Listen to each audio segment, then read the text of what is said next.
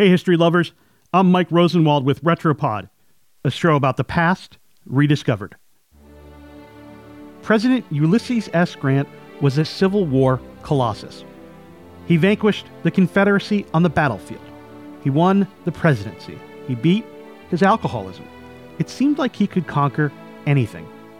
Well, anything except job seekers. See, Grant was president during a time when anyone could enter the White House. And they did. People would walk right into the White House to ask the president to find them a job. Incredible. But while Grant had an impressive resume on the battlefield, he was known to be a bit of a patsy when it came to helping job hunters. On any given day, job seekers would clog the corridors and the White House staircases. He told his sister once that he could never get any alone time because everyone was constantly asking him for jobs. That's according to biographer Ron Chernow. In his book Grant, the historian wrote that strangers, even relatives, asked Grant for jobs. The requests weren't only for high level posts in the cabinet, they were also interested in jobs like revenue collector, postmaster, custom collector.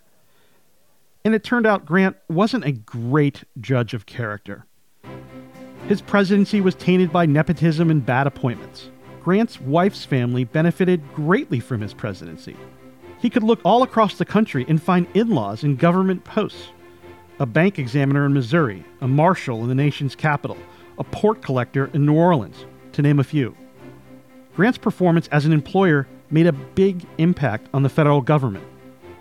On the bright side, he named African Americans, Native Americans, and Jews to federal positions. Under his presidency, Washington, D.C. evolved into a modern city with paved sidewalks, sewers, gas mains, streetlights, public parks, and of course, government buildings filled with government workers. But overall, the government was bigger, not cleaner. The political system was corrupt. Businesses bargained for tax breaks and other favors from the government, and the Fed found it hard to withstand them. The period would come to be known as the Gilded Age, a time when society seemed to be shining with wealth on the surface, but was actually corrupt underneath.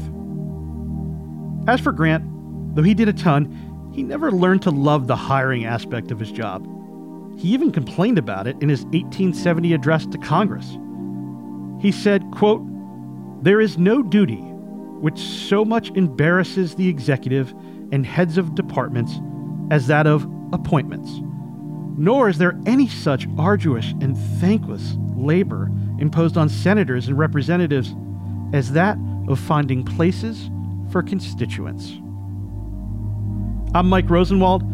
Thanks for listening. Special thanks to Karen Heller for reporting the story for the Washington Post. And for more forgotten stories from history, visit washingtonpost.com slash retropod.